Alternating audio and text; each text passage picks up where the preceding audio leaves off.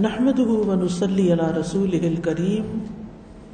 أما بعد، فأعوذ بالله من الشيطان الرجيم. بسم الله الرحمن الرحيم. رب اشرح لي صدري ويسر لي أمري. واحلل عقدة من لساني يفقه قولي. الحمد لله عدد خلقه وزنت عرشه ومداد كلماته. والحمد لله قدر الأقدار وكتب الآجال وكبر الليل على النهار. والحمد لله على أفضاله وواسع نعمائه. نحمده ونشكره ومن كل ذنب نستغفره. ہر قسم کی ہم اللہ کے لیے ہے۔ اس کی مخلوقات کی تعداد کے برابر۔ کتنی ہے اس کی مخلوقات؟ انگنت۔ ہم اتنی بار اللہ سبحان و تعالی کی ہم تو ثنا بیان کرتے ہیں۔ وزنت عرش ہی اور اس کے عرش کے وزن کے برابر۔ و مداد کلیماتی ہی اور اس کے کلمات کی سیاہی کے برابر۔ والحمد للہ قدر الاقدار۔ ہر قسم کی ہم اللہ کے لیے ہے۔ جس نے تقدیریں مقرر کی، ہماری تقدیر بھی اللہ سبحانہ تعالیٰ نے مقرر کی ہے۔ ہر چیز کی زندگی کی مدت کو لکھا کہ کس چیز کو کتنی دیر باقی رہنا ہے اور کب ختم ہو جانا ہے۔ کیونکہ کل من علیہ فان۔ وَيَبْقَى وَجْهُ رَبِّكَ ذُو الْجَلَالِ وَالْإِكْرَامِ۔ جتنی بھی چیزیں ہیں، جو کچھ بھی ہے، سب کچھ ختم ہو جائے گا۔ صرف بقا ہے تو ایک ہستی کو، اور وہ اللہ رب العزت کی ہستی ہے۔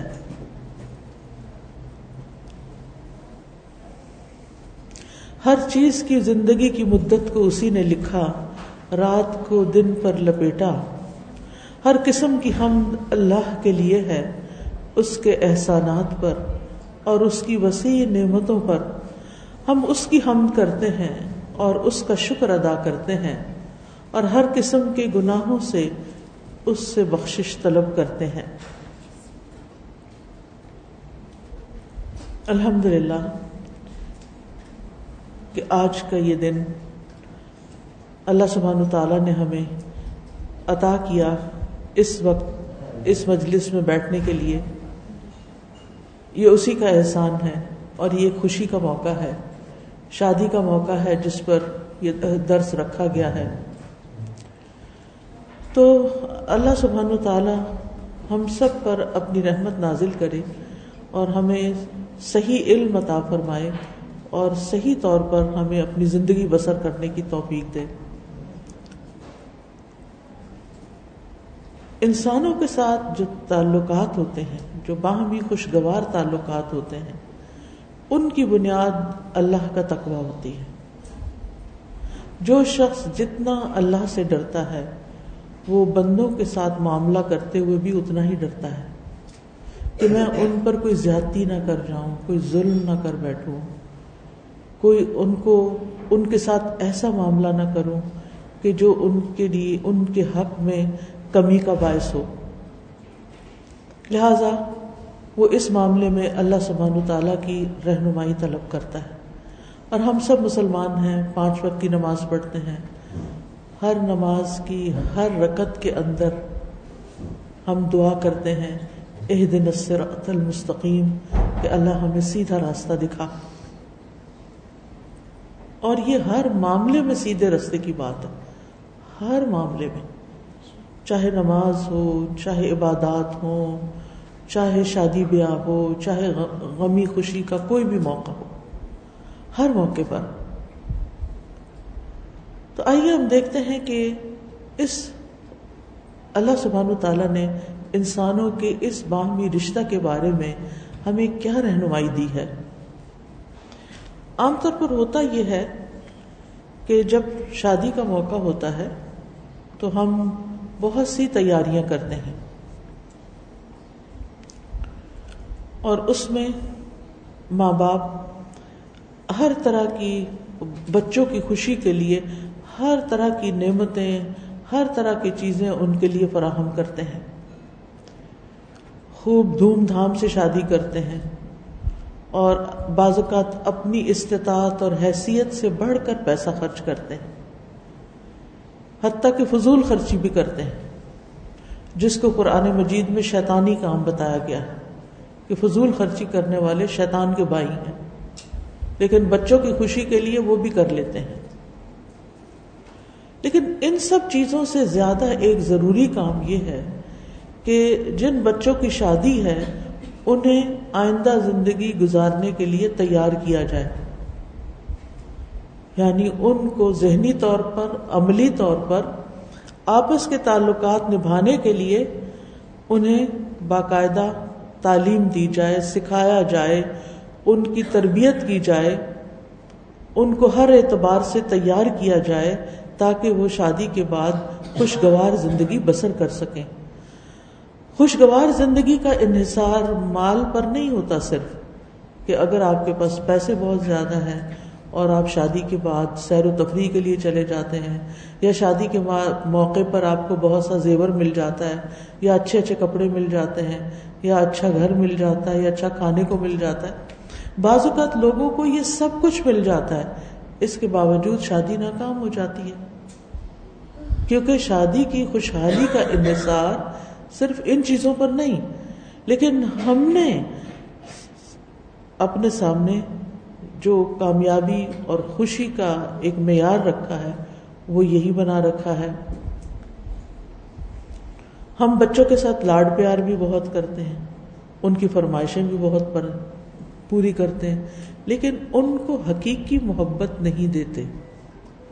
حقیقی محبت کا تقاضا کیا ہے کہ ہم انہیں اس قابل بنائیں کہ وہ اپنے پاؤں پہ کھڑے ہو سکیں، وہ اپنی ذمہ داریاں پوری کر سکیں۔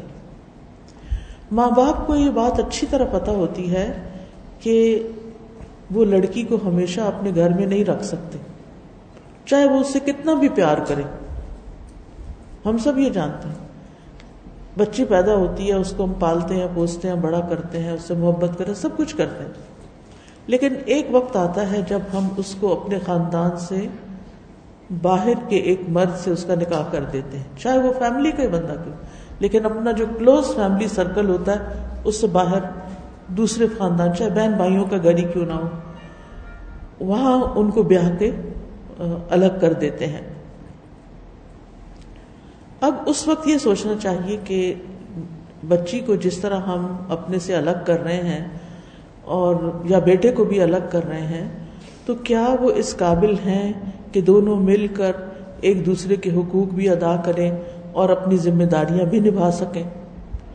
عموماً آپ دیکھیں کہ جب بچے ماں باپ کے انڈر ہوتے ہیں، ماں باپ کے پروں تلے پلتے ہیں، تو اس وقت ان کے ساتھ، ان کی ہر ضرورت پوری کر دی جاتی ہے۔ ان کی ان کی ہر بات مان لی جاتی ہے، لاڈ پیار کیا جاتا ہے۔ اور یہ ماحول بالکل مختلف ہوتا ہے اس ماحول سے جس میں بچہ یا بچی جا رہے ہوتے ہیں۔ وہاں قدرتی طور پر، یہ فطری طور پر لاڈ پیار نہیں ملتا، بلکہ وہاں اپنی جگہ بنانی پڑتی ہے۔ اور اس معاملے میں بہت سے لوگ یہ بات یا یہ نقطہ سمجھتے نہیں، جس کی وجہ سے عموماً شادی پھر کامیاب نہیں ہوتی۔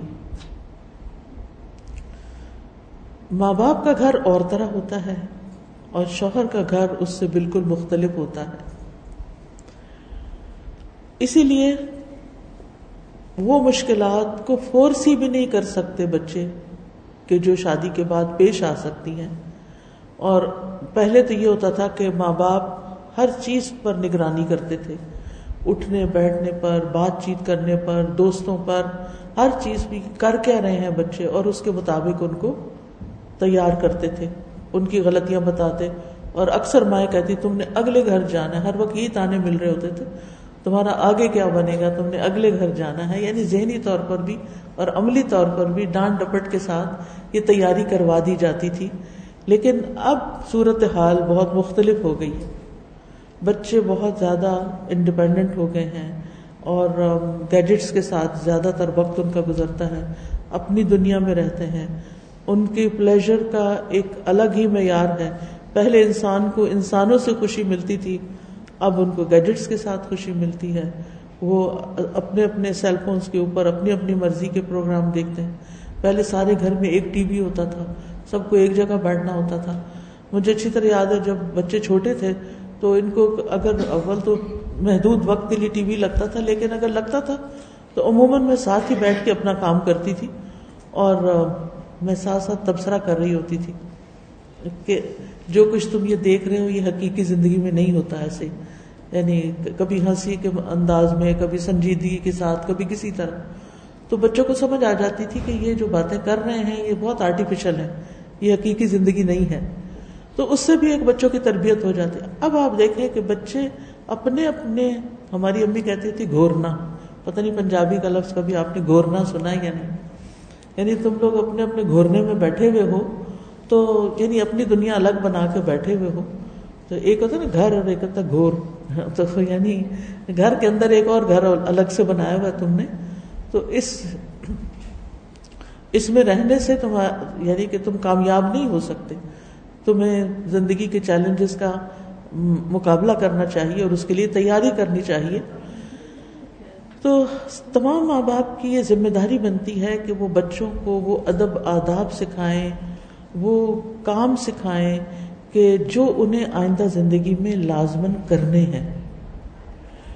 اب مثال کے طور پر اگر کوئی بچی یونیورسٹی میں ڈگری حاصل کر لیتی ہے تو ضروری نہیں کہ وہ جاب کرے۔ لڑکے کو تو بہرحال کام کرنا ہے، وہ تو ڈگری کر کے اگر اس کو بہت زیادہ نئی بھی چیزیں پتا ہوں گی تو وہ اپنی جاب کے سلسلے میں اپنے بزنس اور اپنے کام کو اگر جانتا ہے تو وہ اپنی ذمہ داری پوری کر لے گا۔ مشکل پیش آتی ہے لڑکی کو۔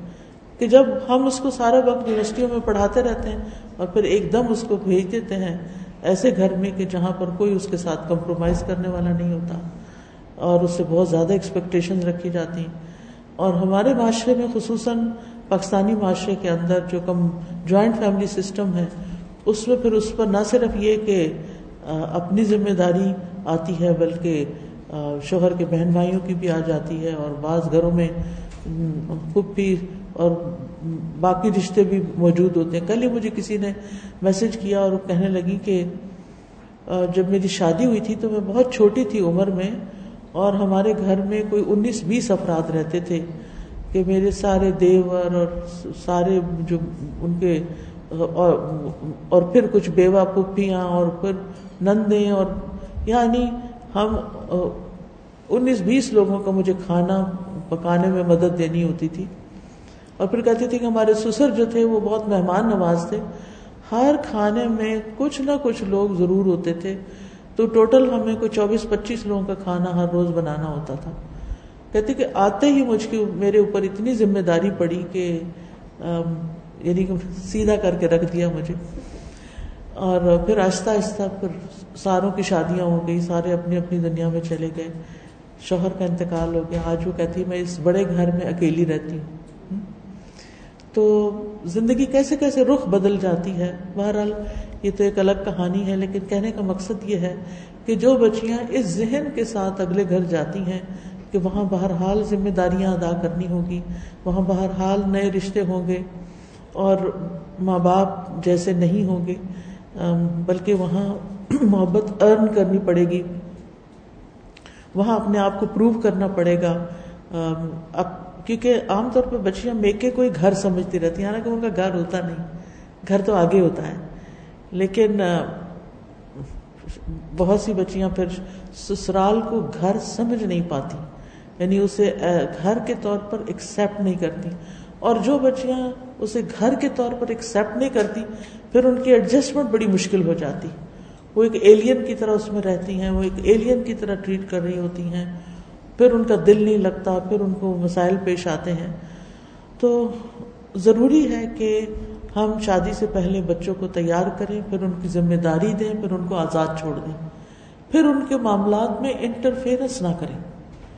کیونکہ مسائل جب کھڑے ہوتے ہیں کہ جب شادی کے بعد دونوں طرف سے، لڑکے والے بھی اور لڑکی والے بھی، ان دونوں کے میاں بیوی کے بیچ میں مداخلت شروع کر دیتے ہیں انٹرفیئرنس کرتے ہیں۔ ہر معاملے میں روک ٹوک کرتے ہیں۔ تو اس لیے بہت ضروری ہے کہ ہم دیکھیں کہ ہمارا دین اس معاملے میں ہمیں کیا بتاتا ہے۔ ازدواجی رشتہ ہمارے دین میں بڑا اہمیت کا حامل ہے۔ سورت النحل میں اس کے بارے میں اللہ تعالیٰ کا فرمان ہے۔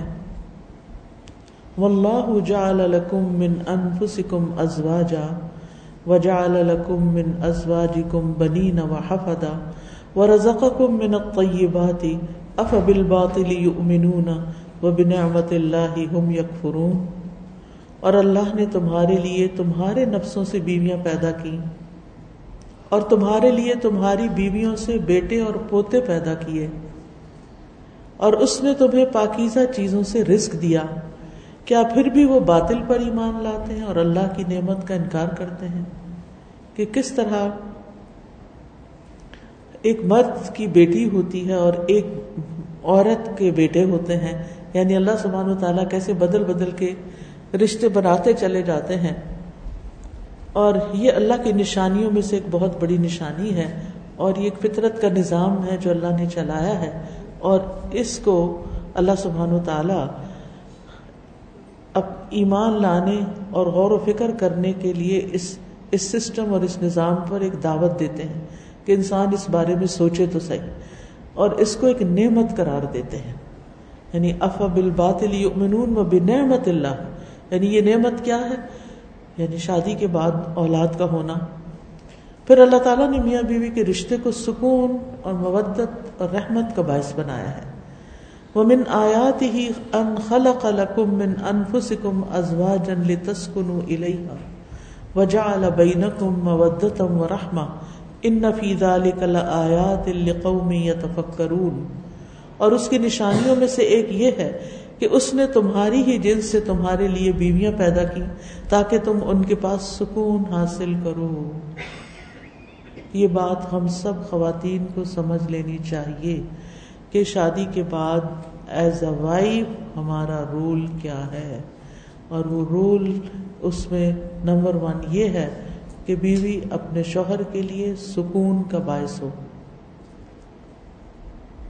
یعنی اگر کوئی عورت اپنے شوہر کے لیے پریشانی کا باعث ہے اور مصیبت کا باعث ہے اور تکلیف کا باعث ہے، تو پھر وہ اللہ کے ہاں گناہ گار کیونکہ اللہ نے یہ رشتہ بنایا اس لیے، عورت کو خوبصورتی اس لیے دی عورت کے اندر نرمی اس لیے رکھی، عورت کے اندر محبت کے جذبات اس لیے رکھے، عورت کے اندر یہ ساری ساری خوبیاں اس لیے رکھی تاکہ وہ اپنے شوہر کو آرام اور کمفرٹ فراہم کرے۔ یعنی یہ بنیادی ذمہ داریوں میں سے ہے۔ ٹھیک ہے، دونوں کے مزاج میں اختلاف ہوگا۔ مرد مرد ہے، عورت عورت ہے۔ دونوں ایک جیسی طرح نہ سوچتے ہیں، نہ ان کے جسم ایک جیسے ہیں، نہ ان کے فنکشنالٹی ایک جیسی ہے۔ وہ دونوں مختلف چیزیں ہیں۔ لیکن عورت کا یہ رول کہ اللہ تعالیٰ نے اس کو سکون کا باعث بنایا، محبت کا ذریعہ بنایا، رحمت کا ذریعہ بنایا۔ پھر آپ دیکھیے کہ ہمارے دین نے نکاح کی رغبت دلائی ہے۔ فرمایا وہ ان کے العیام من کم بصالحین من عبادی کم و امائی کم اور اپنے میں سے بے نکاح مردوں، عورتوں کا نکاح کر دو۔ یعنی جن کی شادی نہیں ہوئی، ان کی شادی کرنے کے لیے تم اپنا رول پلے کرو۔ یعنی یہ معاشرے کی ذمہ داریوں میں سے ہے۔ پہلے آپ دیکھیں کہ کسی خاندان میں کوئی بچی ہوتی تھی، اس کا کوئی مسئلہ ہوتا تھا۔ اگر وہ بیوہ ہو گئی ہے، اگر اس کی طلاق ہو گئی ہے تو سارے خاندان والے اس بچی کے لیے فکر مند ہوتے تھے کہ اس کا گھر بس جائے۔ لیکن آج آپ دیکھیں کہ ان رشتوں کے اندر ایک دوسرے کے لیے کوئی جگہ نہیں رہی اور ایک دوسرے کے لیے کوئی فکر مندی نہیں رہی۔ یعنی پہلے بڑے بزرگ جو ہوتے تھے، وہ سارے بچوں کے بارے میں خود فیصلے کر دیا کرتے تھے۔ ٹھیک ہے، وہ کچھ اچھے ہوتے تھے، کچھ نہیں بھی ہوتے تھے، لیکن بہرحال وہ اس کو اپنی ذمہ داری سمجھتے تھے۔ آج کل اتنی حیرانی ہوتی ہے کہ بعض اوقات ماں باپ کو بھی فکر نہیں ہوتی کہ بچوں کی شادی کریں۔ یعنی کئی بچیوں نے مجھ سے یہ کمپلینٹ کی کہ ہماری اب اتنی عمر ہوتی چلی جا رہی ہے لیکن ہمارے ماں باپ کو کوئی فکر نہیں۔ اس کی بعض اوقات وجہ یہ ہوتی ہے کہ بیٹی کی کمائی آ رہی ہوتی ہے، اس سے ذرا گھر میں تھوڑی سی سچویشن کمفرٹیبل ہو جاتی ہے۔ اب ان کو یہ ہوتا ہے کہ اگر اس کی شادی کر دی تو یہ جو آمدنی کا سورس ہے یہ ختم ہو جائے گا۔ یہ بچی کے دوسرے گھر چلی جائے گی تو پھر کیا ہوگا؟ اس بنا پہ نہیں کرتے۔ اور بعض اوقات، کچھ دوسرے ریزنز ہوتے ہیں۔ یعنی وہ ایکٹیو رول پلے نہیں کرتے، وہ فکر مندی نہیں کرتے۔ میں نہیں کہتی سب ایسے، لیکن ایسی مثالیں بھی اب موجود ہیں کہ جو اپنی ذمہ داری کو نبھانا نہیں چاہتے۔ ان کو بچوں کی بڑھتی ہوئی عمریں نظر نہیں آتی۔ اور کچھ ہیں کہ بہت فکر کرتے ہیں، بہت دعائیں کرتے ہیں لیکن اللہ کی طرف سے ابھی اذن نہیں ہوتا۔ تو تقدیر کا ایک فیصلہ ہوتا ہے۔ اللہ تعالیٰ ہی بہتر جانتا ہے کہ کس کی شادی کم ہونی چاہیے، جلدی ہونی چاہیے یا دیر سے ہونی چاہیے۔ لیکن بہرحال یہاں میرا مقصد یہ بتانے کا کہ یہ والدین کی ذمہ داریوں میں سے ایک ذمہ داری ہے۔ جس طرح کھلانا، پلانا، پڑھانا، لکھانا ذمہ داری ایسی ہی شادی بھی ذمہ داری ہے۔ پھر اسی طرح اللہ تعالیٰ فرماتے ہیں کہ ان یقون فقرا یغنی اللہ من فضل ہی کہ اگر وہ محتاج ہوں گے تو اللہ ان کو اپنے فضل سے غنی کر دے گا۔ یعنی شادی کے وقت اگر بچہ ابھی بہت ویل آف نہیں ہے، ابھی پوری طرح جاب نہیں ہے، تو اللہ سبحانہ تعالیٰ اپنے فضل سے ان کو رسک دے گا۔ پھر اسی طرح یہ ہے کہ ہم دیکھتے ہیں کہ شادی انبیاء اور نیک لوگوں کا طریقہ رہا ہے۔ قرآن مجید میں اللہ تعالیٰ صورت الراد میں فرماتے ہیں، وَلَقَدْ أَرْسَلْنَا رُسُلًا مِّن قَبْلِكَ وَجَعَلْنَا لَهُمْ أَزْوَاجًا وَذُرِّيَّةً کہ یقیناً آپ سے پہلے بھی ہم نے کئی رسولوں کو بھیجا اور ہم نے ان کے لیے بیویاں اور اولاد بنائی۔ یعنی جتنے بھی رسول اور پیغمبر آئے ہیں سوائے عیسیٰ علیہ السلام کے اور یاہی علیہ السلام کے ہمیں نہیں پتہ چلتا کہ کسی اور نے شادی نہ کی ہو۔ یعنی ان کے بچے بھی تھے اور ان کی اولادیں بھی تھیں۔ یعنی ان کے بیویاں بھی تھیں اور ان کے بچے بھی تھے۔ حضرت عائشہ کہتی ہیں کہ رسول اللہ صلی اللہ علیہ وسلم نے فرمایا، نکاح میری سنت ہے، بس جو میری سنت پر عمل نہیں کرتا وہ مجھ سے نہیں، تم لوگ شادی کیا کرو۔ کیونکہ میں تمہاری تعداد کی بنا پر سابقہ امتوں سے کثرت تعداد میں مقابلہ کروں گا۔ اسی طرح ایک اور روایت کے مطابق شادی نہ کرنے والا نبی صلی اللہ علیہ وسلم کے طریقے سے منہ موڑنے والا ہے۔ یعنی آپ کی امت میں سے ہوتے ہوئے اگر کوئی شخص جان بوجھ کے شادی نہیں کر رہے، کیونکہ ابھی لیٹلی یہ ٹرینڈز آ گئے ہیں کہ ماں باپ فکر مند ہیں لیکن بچے شادی نہیں کرنا چاہتے۔ یعنی وہ کہتے کہ پھر ہمارے اوپر ذمہ داری آ پڑے گی۔ اور ویسے بھی آس پاس دائیں بائیں، آگے پیچھے شادی شدہ جوڑوں کے جو حالات دیکھتے ہیں اور آپس کی لڑائی جھگڑے دیکھتے ہیں، تو اس کی وجہ سے بھی ان کے اندر ایک خوف آ جاتا ہے کہ شاید یہ رشتہ، سکون کا رشتہ نہیں ہے اور صرف پریشانیوں کا رشتہ ہے۔ تو اس وجہ سے بھی وہ یعنی پیچھے ہٹ جاتے ہیں۔ حضرت انس کہتے ہیں کہ نبی صلی اللہ علیہ وسلم کے چند صحابہ نے ازواج متحرات سے نبی صلی اللہ علیہ وسلم کی خفیہ عبادت کے بارے میں پوچھا۔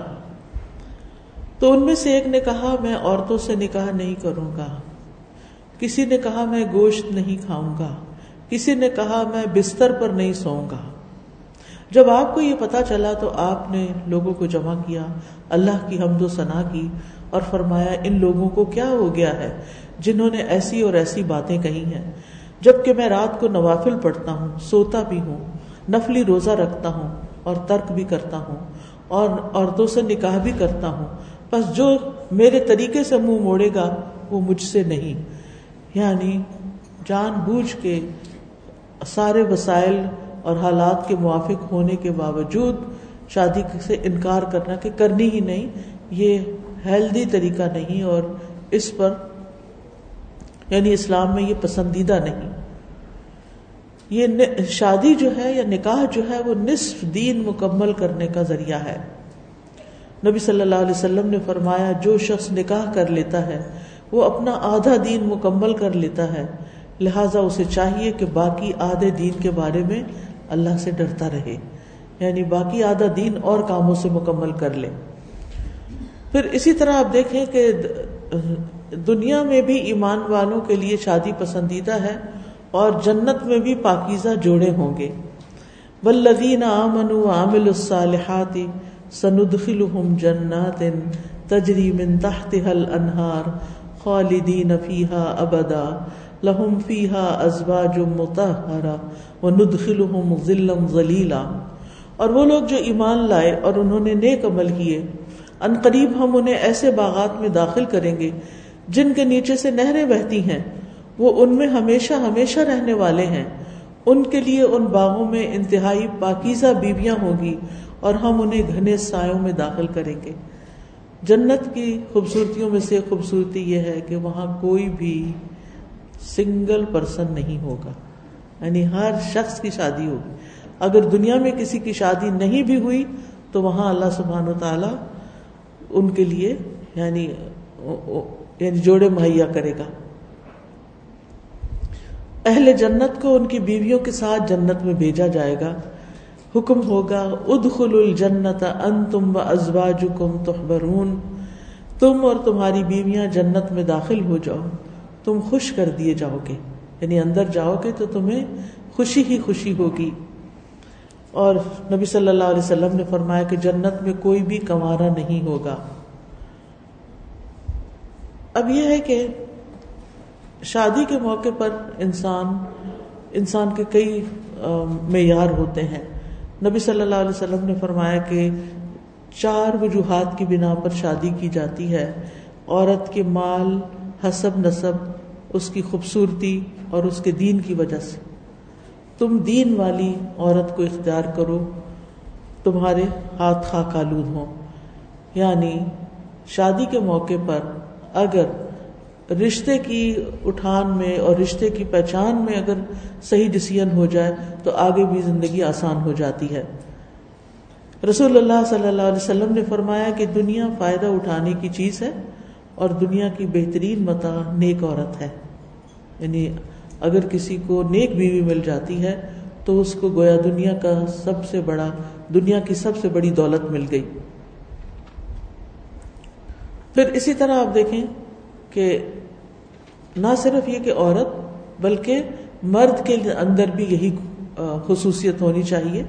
رسول اللہ صلی اللہ علیہ وسلم نے فرمایا، جب ایسا شخص تمہارے پاس نکاح کا پیغام بھیجے، جس کے دین اور اخلاق سے تم مطمئن ہو، تو اس سے اپنی بیٹی کا نکاح کر دو۔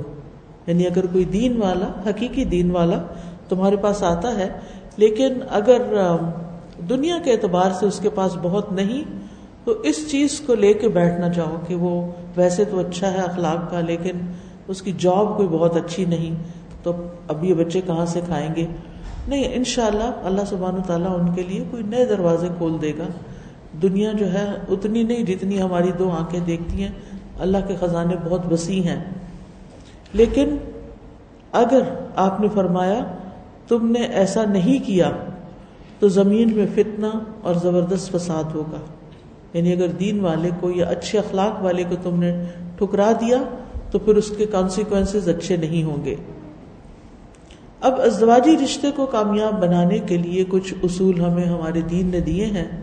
ان میں سب سے پہلے مردوں کو کہا گیا وہ آشرو ہن بالمعروف، کہ عورتوں کے ساتھ بھلے طریقے سے زندگی بسر کرو۔ اور پھر دونوں کے اوپر ذمہ داری ڈالی گئی کچھ مرد کے فرائض ہیں اور عورت کے حقوق ہیں، اور کچھ عورت کے فرائض ہیں اور مرد کے حقوق ہیں، اور یہی عدل و انصاف ہے کہ دونوں پر کچھ ذمہ داریاں بھی ہیں اور دونوں کے دونوں کے لیے کچھ حقوق بھی ہیں۔ اور اس میں ہم دیکھیں کہ سب سے پہلی بات تو یہ ہے کہ دونوں کو اللہ سبحان و تعالی کی اطاعت پر ایک ہونا چاہیے۔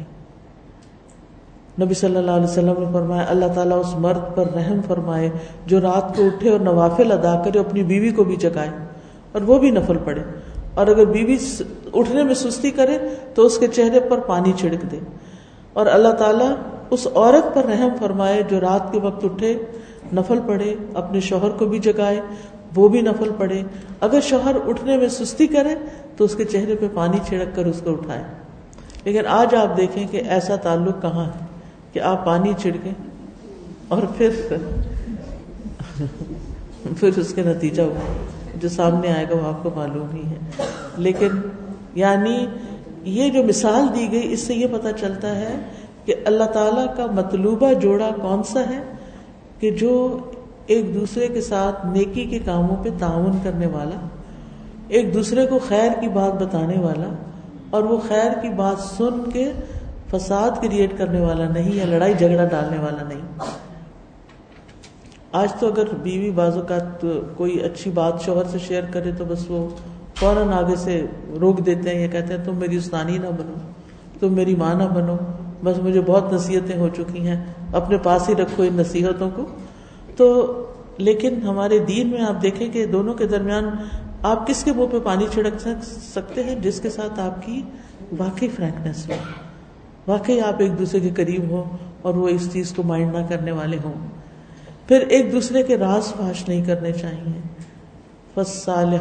قانتات حافظات للغیب بما حافظ اللہ کہ نیک عورتیں جو ہیں، وہ فرما بردار ہوتی ہیں اور شوہر کی شوہر کے حقوق کی حفاظت کرنے والی ہوتی ہیں۔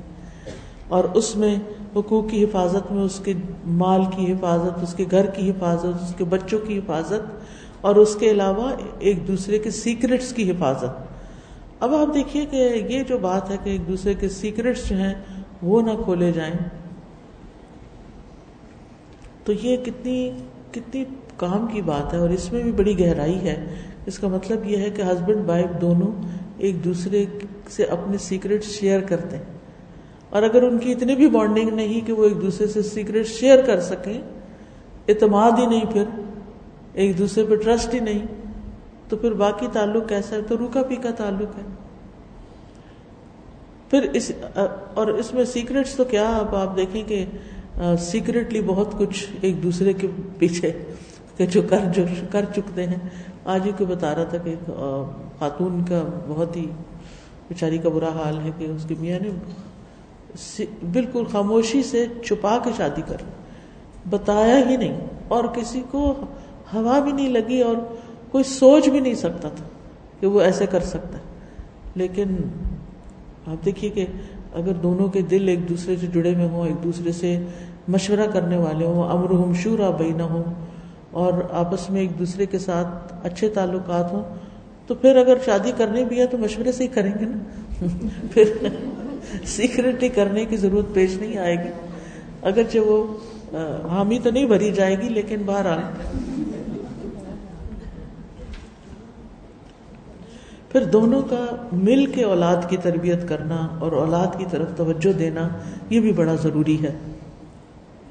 نبی صلی اللہ علیہ وسلم نے فرمایا، تم میں سے ہر شخص نگران ہے اور اس سے اس کی ریت کے بارے میں پوچھا جائے گا۔ مرد اپنے گھر والوں پہ نگران ہے اور عورت اپنے خامند کے گھر اور اولاد پر نگران ہے۔ یعنی یہ عورت کی رسپانسبلٹیز میں ہے۔ پر بس ہر شخص نگران ہے اور ہر کوئی اپنی ریت کے بارے میں جواب دہ ہے۔ پھر آپ دیکھیے کہ باہمی خوشگوار تعلقات قائم رکھنے میں جہاں بیوی کا ایک کردار ہے، وہاں شوہر کا بھی ایک کردار ہے۔ سب سے پہلی بات تو یہ کہ شوہر کو اپنی بیوی کے ساتھ سب سے اچھا ہونا چاہیے۔ اور پھر اپنے گھر والوں کے یعنی بچوں کے ساتھ، اور یعنی اس کی محبت اور احترام اور اس کی کیئر۔ ان، اس کا سب سے بڑا حقدار اس کے اپنے گھر والے ہیں۔ حضرت عائشہ کہتی ہے کہ رسول اللہ صلی اللہ علیہ وسلم نے فرمایا، تم میں سب سے بہترین شخص وہ ہے جو اپنے اہل و عیال کے لیے اچھا ہے، اور میں تم میں سے سب سے زیادہ اپنے گھر والوں کے لیے اچھا ہوں۔ یعنی تم سب لوگوں میں میں خود سب سے اچھا یعنی سب سے اچھا سلوک میں خود اپنے گھر والوں کے ساتھ کرتا ہوں۔ آپ دیکھیے کہ لوگوں کے باہر لوگوں سے تعلقات بہت اچھے ہوتے لوگ کہتے ہیں یہ فلاں شخص تو اتنا کیئرنگ ہے، اتنا کائنڈ ہے، اتنا اچھا ہے، اتنا مہربان ہے، لیکن اگر وہی اس کی گواہی، اس کے گھر بیوی اور بچوں سے لی جائے تو بالکل ہی الٹ ہوگی۔ یعنی کئی لوگ ایسا ظلم کرتے ہیں کہ باہر تو بہت اچھے ہوتے ہیں، لیکن گھر آ کے یعنی ساری فرسٹریشن گھر والوں پہ۔ حسن بصری کہتے ہیں، اللہ تعالیٰ کے نزدیک پسندیدہ بندے وہ ہیں جو اپنے اہل و عیال کو سب سے زیادہ نفع دینے والے ہیں۔ تو گویا گھر والوں سے سب سے اچھا اخلاق رکھنا چاہیے۔ حضرت عائشہ سے پوچھا گیا کہ نبی صلی اللہ علیہ وسلم کا اپنے گھر والوں سے کیسا تعلق تھا؟ تو انہوں نے بتایا کہ وہ تمام لوگوں میں سے سب سے زیادہ اچھے اخلاق والے تھے۔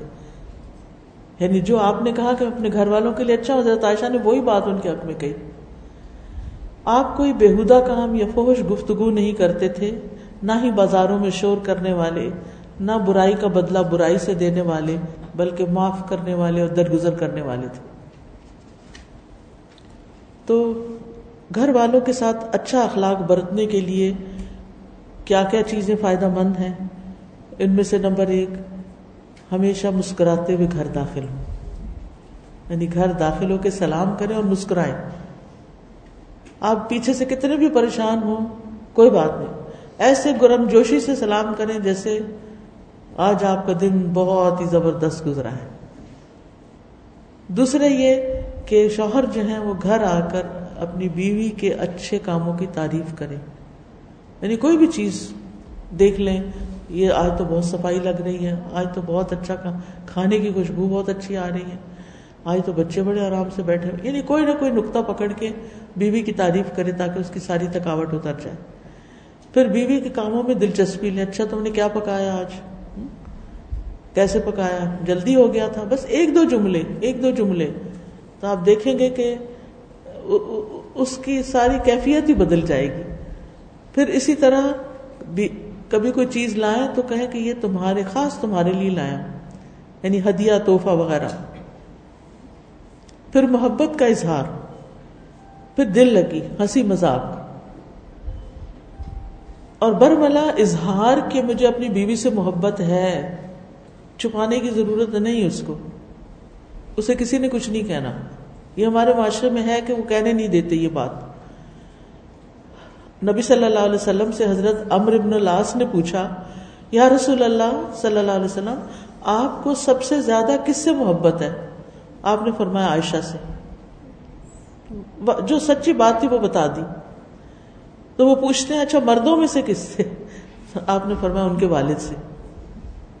یعنی یہ گھرانہ مجھے بہت عزیز ہے۔ پھر اسی طرح حضرت عائشہ سے پہلے حضرت خدیجہ سے آپ کو بہت محبت تھی۔ اور حضرت عائشہ کہتی ہے کہ میں نے آپ کی ازواج میں سے کسی پہ رشک نہیں کیا سوائے حضرت خدیجہ کے۔ اور جب آپ کوئی بکری ذبح کرتے تھے تو آپ فرماتے کہ اس کا گوشت خدیجہ کی سہیلیوں کو جا کر دیا وہ کہتی ایک دن میں غصے میں آ گئی۔ میں نے کہا ہر وقت خدیجہ یعنی ظاہر ہے کہ سوکن ہے تو رشتہ ہی ایسا ہے۔ تو آپ نے فرمایا، قد رزقت حبها۔ مجھے اس کی محبت کا رزق دیا گیا۔ میرے دل میں اس کی محبت ڈال دی گئی۔ یعنی سچی بات کی۔ اور اس میں پتا سچائی میں کیا ہے؟ سچائی میں بڑی برکت ہے۔ ایک دفعہ کوئی تھوڑا سا ناراض بھی ہو جائے گا، اس کے بعد اس کو سمجھ آ جائے گی کہ یہ تو ایک حقیقت ہے ایسے ہی ہونا ہے۔ حقیقت یہی ہے۔ اور پھر وہ خود اپنے آپ کو اس طرح ایڈجسٹ کرنے کی کوشش کرے گا۔ پھر اسی طرح یہ ہے کہ محبت کا عملی اظہار کرنا صرف زبانی کلامی نہیں، بلکہ کسی کام کے ذریعے، کسی چیز کے ذریعے، پھر بیوی کو مناسب وقت دینا۔ یعنی بہت سے اگر کپلس کی آپس کی کھینچا تانی دیکھی جائے، تو اس کی بنیادی وجہ یہ ہوتی ہے کہ ایک دوسرے کو ٹائم نہیں دیتے۔ یعنی کوئی نہ کوئی ٹائم ایکسکلوسولی بیوی کے لیے ضرور ہونا چاہیے، جس میں وہ ایک دوسرے سے دل کی بات کر سکیں یعنی بعض اوقات ہم کہتے ہیں کہ ہم بچوں کو سنبھال رہے ہیں اور خواتین، بعض اوقات ایسے دیکھنے میں آتا ہے کہ شوہر آیا گھر سے، گھر میں تھکا تھکایا، نہ اس کو کچھ پوچھا، نہ کیا، اور پھر اگر بچے چھوٹے ہیں تو بچوں میں ہی لگے رہے، بچوں میں ہی لگے رہے، بچوں میں ہی لگے رہے۔ وہ کھڑا ہے، وہ دیکھ رہا ہے، وہ انتظار کر رہا ہے کہ اچھا میری بھی باری کبھی آئے گی۔ لیکن خواتین کو ظاہر ہے کہ بچے سے ایک ماں کو جو محبت ہوتی ہے، وہ سب کو پتا ہے۔ اور وہ سمجھتی ہے کہ وہ بالکل صحیح کر رہی۔ نہیں، اس طرح جب شوہر اگنور ہونے لگتا ہے، تو پھر تعلقات میں خشکی آ جاتی ہے۔ تو اس کو یہ فیلنگ نہیں آنی چاہیے کہ بچے کی وجہ سے مجھے اگنور کیا جا رہا ہے۔ پھر اس میں ہم دیکھتے ہیں کہ نبی صلی اللہ علیہ وسلم حضرت عائشہ کو باقی ازواج کو بھی جیسے ٹائم دیتے تھے۔ پھر ایک مرتبہ عید کے دن نبی صلی اللہ علیہ وسلم مسجد میں کچھ حبشیوں کے کرتب دکھا رہے تھے۔ تو آپ نے حضرت عائشہ کو بھی بلا لیا۔ انہوں نے نبی صلی اللہ علیہ وسلم کے کندھے پہ سر رکھ کر دیکھنا شروع کر دیا۔ نبی صلی اللہ علیہ وسلم نے اپنے کندھے جھکا دیے۔ حضرت عائشہ کندھے پہ سر رکھ کر ٹیک کے دیکھتی نہیں دیکھتی جب دل گھر بھر گیا تو واپس چلی گئی۔ اور یہ ایک پبلک پلیس تھی جس میں آپ نے ان کو فیسلٹیٹ کیا۔ پھر اسی طرح دل لگی اور کبھی کبھی کٹھے کوئی کھیل کھیل لینا، جیسے آپ نے ریس کا مقابلہ کیا تھا۔ ایک دفعہ آپ جیتے تھے اور ایک دفعہ حضرت عائشہ جیتی تھی پھر اسی طرح بیوی کے آرام کا خیال رکھنا، کیونکہ بعض اوقات شوہر کسی بھی ضرورت سے بیوی کو جب دل چاہتا اٹھا کے رکھ دیتے۔ ہیں کوئی چھوٹی سی چیز نہیں مل رہی، وہ بیچاری تھک تھک آ کے سوئی ہے، اس کو اٹھا کے اچھا وہ فلاں چیز کدھر ہے اچھا دوبارہ وہ سونے کی کوشش کرتے پھر اٹھا دیں گے اچھا میں جا رہا ہوں اچھا ایسا ہو رہا ہے اچھا ویسا۔ اب اس میں کیا ہوتا ہے کہ بیوی کے لیے بعض اوقات اور بہت سی ذمہ داریاں ادا کرنی مشکل ہو جاتی تو ایسی چھوٹی چھوٹی چیز کا خیال کرنا۔ اس میں ہمیں ایک حدیث ملتی ہے نبی صلی اللہ علیہ وسلم کے بارے میں۔ حضرت عائشہ کہتی ہیں کہ ایک دفعہ میرے نبی صلی اللہ علیہ وسلم میری طرف تھے، تو آپ آ کر لیٹے۔ اور تھوڑی دیر کے بعد جب انہیں یہ محسوس ہوا کہ حضرت عائشہ سو گئی ہیں، حالانکہ وہ ابھی سوئی نہیں تھی، تو وہ چپکے سے اٹھے، اپنی چادر اتاری، چپکے سے جوتے پہنے، چپکے سے دروازہ کھولا، چپکے آہستہ آہستہ باہر نکل گئے، بقی کی طرف گئے۔ تو یہ جو روایت آتی ہے نا، اس میں چپکے سے یہ کیا، چپکے سے چپکے سے، چپ، اس سے یہ پتہ چلتا ہے کہ کس طرح آپ ازواج کے آرام کا خیال رکھتے تھے۔ آج ہمارے اندر سے وہ چیز نکل گئی، کبھی جوتے ماریں گے زور زور سے، کبھی دروازہ، کبھی واش روم جا رہے ہیں تو دم سے دروازہ بند کیا، کبھی یعنی وہ کیئر نہیں ہوتی جو ہونی چاہیے۔ پھر اسی طرح یہ ہے کہ حضرت جابر کہتے ہیں کہ رسول اللہ صلی اللہ علیہ وسلم نرم دل انسان تھے۔ جب بھی آپ سے حضرت عائشہ آپ سے کسی چیز کی فرمائش کرتی، آپ اسے ضرور پورا کر دیتے تھے۔ تو بیوی کی فرمائش پورا کرنا جائز حدود میں ہو۔ یعنی بیوی بھی سوچ سمجھ کے کرے کہ میرے شوہر کی وسط کتنی ہے، لیکن شوہر کو بھی یعنی ان تعلق اصل میں کوئی بھی ایک طرف سے نہیں ہوتا، دو طرفہ ہی تعلق ہوتے ہیں۔ اور دونوں کو ہی ایک دوسرے کی کیئر کرنی چاہیے۔ نبی صلی اللہ علیہ وسلم سے پوچھا گیا کہ ہم پر ہماری بیوی کا کیا حق بنتا ہے؟ آپ نے فرمایا، جب تم کھاؤ تو اسے بھی کھلاؤ۔ یعنی کھانا کٹھے کھاؤ۔ جو خود کھاتے وہی کھلاؤ۔ جب پہنو یا کماؤ تو اسے بھی پہناؤ۔ یعنی یہ نہیں کہ اپنا سوٹ لے آیا، اپنے کپڑے خرید لائے اور بیوی کے لیے کچھ بھی نہ خریدا۔ اس کے چہرے پر نہ مارو، اسے گالی مت دو۔ یعنی بیوی کو گالی نہیں دے سکتے۔ اور اگر اس سے الگ ہونا ہو تو گھر میں ہی رکھو اس کو، گھر سے باہر نہیں نکال سکتے۔ نبی صلی اللہ علیہ وسلم نے فرمایا، آدمی کو ہلاک کرنے کے لیے اتنا ہی گناہ کافی ہے۔ کہ جس کا خرچ اس کے ذمے اسے خرچ نہ دے۔ یعنی بیوی کا، بچوں کا نان نفقہ شوہر کے ذمے ہے۔ اور اگر وہ نہیں دیتی تو وہ گناگار ہے۔ لیکن اپنی استطاعت کے مطابق جتنا بھی وہ دے سکتا ہو۔ پھر اسی طرح بیوی کی اچھی عادات پر اس کی حوصلہ افزائی کرے۔ یعنی بیوی کا جو ٹیلنٹ ہے یا اس کے اندر جو صلاحیت ہے، اس میں اس کو انکریج کرے۔ اس پہ ہاتھ نہ اٹھائے۔ بیوی کے کاموں میں اس کی مدد کرے۔ نبی صلی اللہ علیہ وسلم نے فرمایا، ہر وہ بھلا کام جو تم اپنے گھر والوں کے ساتھ کرو، وہ ان پہ صدقہ ہے۔ پھر اسی طرح گھر کے کام کاج میں تعاون، بیوی کی سہیلیوں کے ساتھ بھی اچھا سلوک کرنا۔ نہ کہ اس دمکا کے رکھنا کہ تم کسی کے ساتھ سلام دعا نہ رکھو، کسی کو گھر نہ بلاؤ، کسی کے گھر ملنے نہ جاؤ۔ کیونکہ بعض شوہر اتنی سختی کرتے ہیں اس معاملے میں، اتنے سیکیور ہوتے ہیں کہ نہ کسی سے ملنے دیتے نہ کسی کو آنے دیتے ہیں۔ لیکن نبی صلی اللہ علیہ وسلم اس چیز کا خیال رکھتے تھے، جب کوئی بکری ذبح کرتے، حضرت خدیجہ کی دوستوں کو بھی بھجواتے اور حضرت انس کہتے ہیں کیونکہ وہ گھر میں ہی ہوتے تھے کہ نبی صلی اللہ علیہ وسلم کے پاس جب کوئی چیز لائی جاتی تو آپ فرماتے، فلاں عورت کو دے آؤ، وہ خدیجہ کی سہیلی تھی، فلاں کے گھر دے آؤ، وہ خدیجہ کی سہیلی تھی۔ یعنی یہ محبت مرنے کے ساتھ مر نہیں جاتی، بلکہ جو سچی محبت ہوتی ہے وہ بعد میں بھی باقی رہتی، وہ ہمیشہ کے لیے باقی رہتی ہے۔ پھر اسی طرح بیوی کے مسائل اور مشکلات میں اس کا ساتھ دینا، اگر بچے تنگ کر رہے ہیں یا اور کوئی چیز گھر کی خراب ہو گئی ہے یا کچھ بھی، جس کی وجہ سے اس کے لیے گھر کا کام مشکل ہو گیا ہے، تو اس کو آسانی دینا۔ پھر اسی طرح بیوی کو ناراض ہونے کی بھی گنجائش دینا، کہ اگر کسی وقت اس کا کوئی موڈ آف ہو گیا ہے تو اس کے پیچھے نہیں پڑ جانا اور برا بھلا نہیں کہنا شروع کر دینا، بلکہ اس کی رعایت کرنا۔ پھر بیوی کے والدین کو اس کی شکایت نہیں لگانا۔ پھر اسی طرح گھر والوں کے اندر اچھی عادات ڈالنا اور اصلاح کرنا اور اپنی سے زیادہ گھر والوں کی فکر کرنا۔ اگر بیمار ہو جائے تو ایکسٹرا کیئر کرنا۔ اور ان کے لیے دعائیں کرنا۔ نبی صلی اللہ علیہ وسلم حضرت عائشہ کے لیے خاص دعا کرتے تھے۔ اللہ مغفر لعائشہ ما تقدم من ذنبها وما تأخر وما اسرت وما اعلنت۔ اے اللہ، عائشہ کے پچھلے، پہلے، پچھلے اعلانیہ، مخفی سب گناہ معاف کر دے۔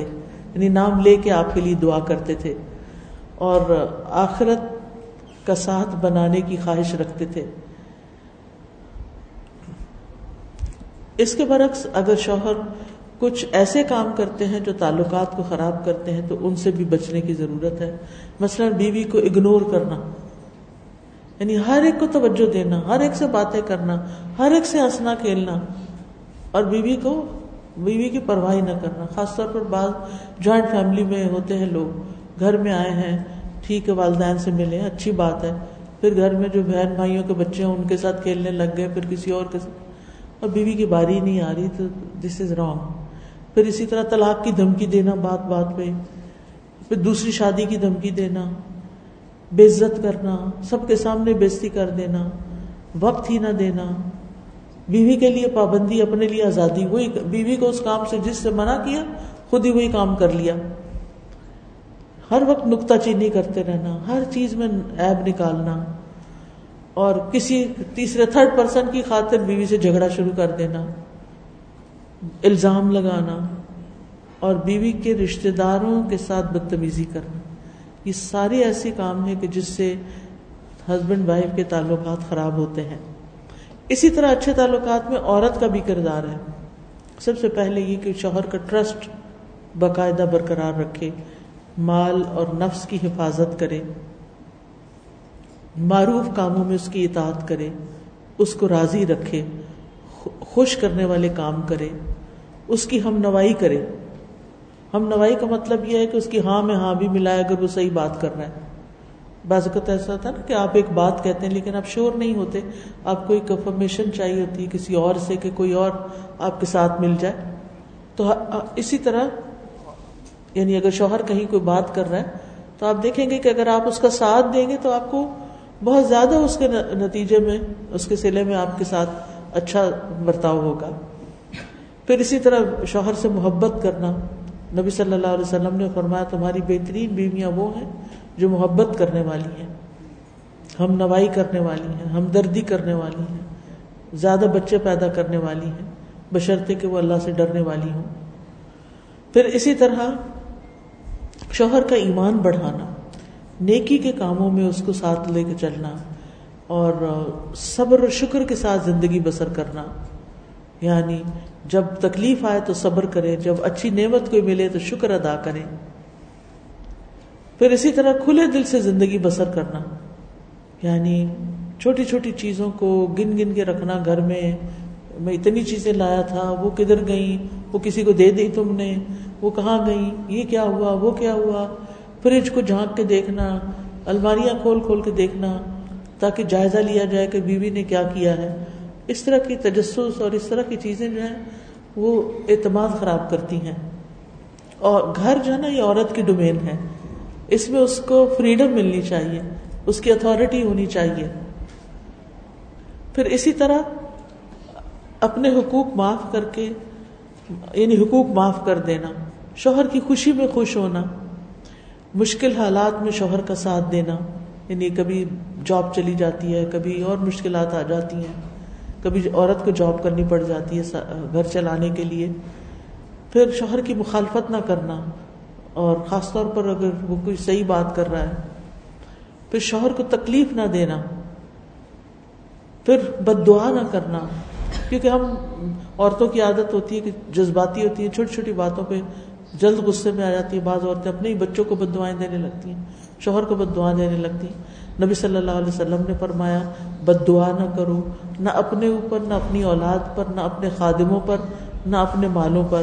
کیونکہ ایسا نہ ہو کہ وہ قبولیت کی گھڑی ہو، جس میں اللہ تعالیٰ سے کچھ مانگا جائے تو وہ دعا قبول کر لے۔ پھر اسی طرح لان تان نہ کی جائے، صاف ستھرا رہنا، یہ بیوی کی ذمہ داریوں میں سے کیونکہ بعض اوقات عورتیں صفائی کا خیال نہیں رکھتی، جس کی وجہ سے مردوں کو ان سے ایک خاص نفرت ہو جاتی ہے۔ پھر اسی طرح زیادہ مطالبے نہ کیے جائیں۔ پھر بچوں کے بچوں کی تربیت اچھی کی جائے۔ بہت دفعہ عورت کو ڈانٹ پڑ جاتی ہے بچوں کی شرارتوں کی وجہ سے کہ تم نے ان کو یہ سکھایا تم ان کو یہ سکھا رہی ہو، تم ان کی تربیت کیوں نہیں کرتی؟ اور بعض کو دوسرے لوگ بھی کان بھرے ہوئے ہوتے ہیں۔ پھر اسی طرح شوہر کی اجازت کے بغیر نفلی عبادت نہ کرنا۔ کسی کو گھر میں نہیں آنے دینا۔ پھر کچھ چیزیں ایسی ہیں جو ایک عورت کرے تو اس کے گھر میں زیادہ خوشگواری ہو سکتی ہے۔ وہ ہے گھر کو صاف ستھرا رکھنا، کام کو وقت پر سمیٹ دینا، کھانا پکاتے ہوئے ذکر اور فکر کرتے رہنا۔ پھر سنی سنائی باتیں آگے نہ بڑھانا۔ خاون جب کام پہ جا رہا ہو تو دعا کے ساتھ رخصت کرنا، اس کے آنے سے پہلے گھر کو صاف کر لینا۔ خاون کے رشتے داروں کے سے میل ملاقات اور تعلقات بحال رکھنا، اچھے تعلقات رکھنا، کیونکہ وہ بہت بڑا ذریعہ بنتے ہیں آپس کی خوشگوار تعلقات کے۔ پھر اسی طرح شوہر کو بھی اچھے کاموں کی ترغیب دلانا جس صد کا خیرات کی اور اس طرح کی چیزیں۔ فون پر شوہر کے سامنے مختصر بات کرنا۔ کیونکہ ان کو اس چیز سے عام طور پہ بہت اعتراض ہوتا ہے کہ میں گھر میں آتا ہوں اور تم فون لے کے بیٹھ جاتی۔ بہتر یہی ہے کہ جو کام کرنے ہیں وہ پہلے سے کر کے رکھ لیں۔ جب وہ آئیں، ان کو بھرپور توجہ دیں۔ جب وہ اپنے کام لگ جائے پھر آپ بھی اپنے کام لگ جائیں۔ بس وہ تھوڑی دیر کی بات ہوتی ہے۔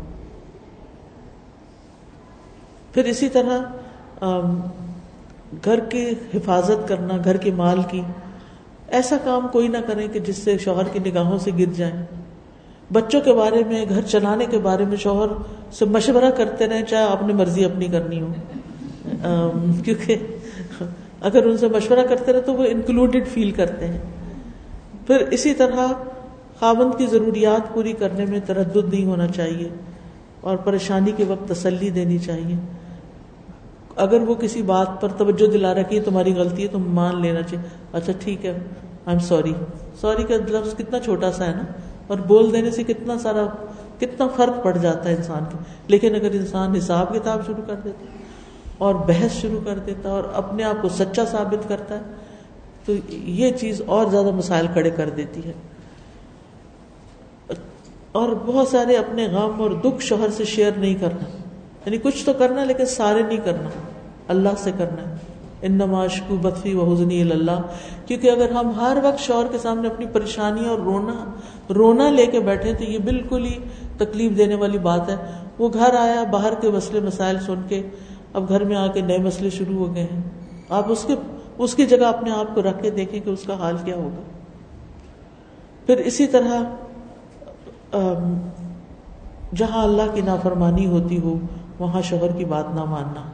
کیونکہ ویسے تو اطاعت ہے، لیکن اگر وہ کسی ایسے کام کا حکم دے رہا ہے جو اللہ تعالیٰ نے جس سے منع کیا ہے، تو پھر اللہ کی بات مانی جائے گی، اس کی نہیں مانی جائے گی۔ اور آخری چیز یہ ہے کہ خوب خوب دعائیں کرنا۔ اور اب ہم دعا کر لیتے ہیں۔ سبحان اللہ والحمد للہ۔ ولا الہ الا اللہ واللہ اکبر۔ ولا حول ولا قوة الا باللہ العلی العظیم اللہم صلی علی محمد وعلى آل محمد كما صلیت علی ابراہیم وعلى آل ابراہیم انکا حمید مجید اللہم بارک علی محمد وعلى آل محمد كما باركت على إبراهيم وعلى آل إبراهيم إنك حميد مجيد. ربنا آتنا في الدنيا حسنة وفي الآخرة حسنة وقنا عذاب النار. ربنا لا تزغ قلوبنا بعد إذ هديتنا وهب لنا من لدنك رحمة إنك أنت الوهاب ربنا هب لنا من ازواجنا وذرياتنا قرة اعين وجعلنا للمتقين إماما اللهم ألف بين قلوبنا وأصلح ذات بيننا واهدنا سبل السلام ونجنا من الظلمات إلى النور وجنبنا الفواحش ما ظهر منها وما بطن وبارك لنا في أسماعنا وأبصارنا وقلوبنا وأزواجنا وذرياتنا وتب علينا إنك أنت التواب الرحيم وجعلنا شاكرين لنعمتك مثنين بها قابليها وأتمها علينا اے اللہ، ہمارے گھروں میں آپس میں باہم الفت اور محبت پیدا فرما دے۔ ہمارے آپس کے معاملات کی اصلاح کر دے۔ ہمیں سلامتی کے رستوں کی طرف رہنمائی عطا کر دے۔ ہمیں اندھیروں سے نجات دے کر نور اور روشنی کی طرف لے آ۔ ہماری تمام ظاہری اور چھپی برائیوں سے ہمیں محفوظ رکھ۔ ہمارے کانوں، ہماری آنکھوں، ہمارے دلوں، ہمارے ازواج اور ہماری اولاد میں برکت عطا فرما۔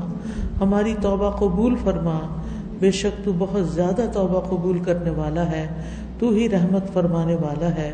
اور ہمیں اپنی نعمتوں پر شکر کرنے والا بنا، اور ان کی تعریف کرنے والا بنا، اور ان کو قبول کرنے والا بنا دے۔ اور ان نعمتوں کو ہم پر مکمل کر دے۔ یا رب العالمین، یا ارحم الراحمین، تمام بیماروں کو صحت عطا فرما، تمام دکھی لوگوں کے دکھ دور فرما دے۔ یا اللہ، جتنے بھی فوج شدہ ہمارے رشتے دار ہیں، مسلمان ہیں، ان سب کی بخشش فرما۔ یا رب العالمین فرحانہ بہن کی نند کے جو شوہر کا انتقال ہوا ہے، اللہ تعالیٰ ان کی بخشش فرما دے۔ اللہ مغفر له ورحمه وعافه واعف عنه واکرم نزله ووسع مدخله واغسله بالماء والثلج والبرد ونقه من الخطايا كما ينقى الثوب الابيض من الدنس. اللهم ابدله دارا من داره واهلا خيرا من اهله اللهم ادخله الجنه وعزه من عذاب القبر ومن عذاب النار.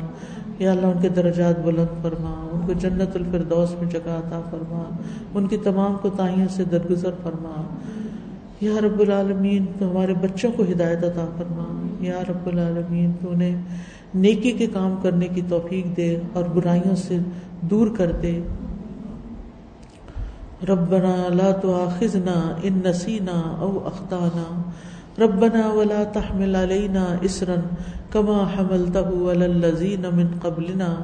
ربنا ولا تحملنا ما لا طاقة لنا به. واعف عنا واغفر لنا وارحمنا. انت مولانا فانصرنا على القوم الكافرين.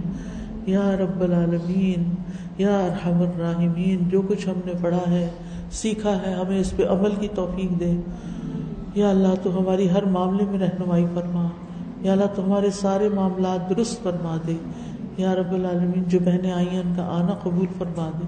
یا اللہ، اس گھر کے رہنے والوں کو اپنی رحمت سے ڈھانپ لے۔ ان کو برکتیں عطا فرما۔ یا اللہ، جو اس محفل کا انہوں نے اہتمام کیا ہے اس کی بہترین جزا عطا فرما۔ یا اللہ آئندہ رمضان آنے والا ہے، اپنی رحمت سے ہمیں بہترین روزے رکھنے کی توفیق دے، بہترین دعائیں کرنے کی توفیق دے اور بہترین طریقے سے صحت کے ساتھ زیادہ سے زیادہ نیکیوں کی توفیق عطا فرما۔ ربنا تقبل منا ان کا انت سمیع العلیم و تب علینا ان کا انت طباب الرحیم۔ و صلی اللہ تعالی اللہ خیر خلقی محمد و اللہ علیہ و اہل بیتی ہی اجمعین برحمت کا یا ارحم الرحمین الہی آمین سبحانک اللہم و بحمدکا اشہد اللہ الہ الا انت استغفرک و اتوب الیک السلام علیکم ورحمۃ اللہ وبرکاتہ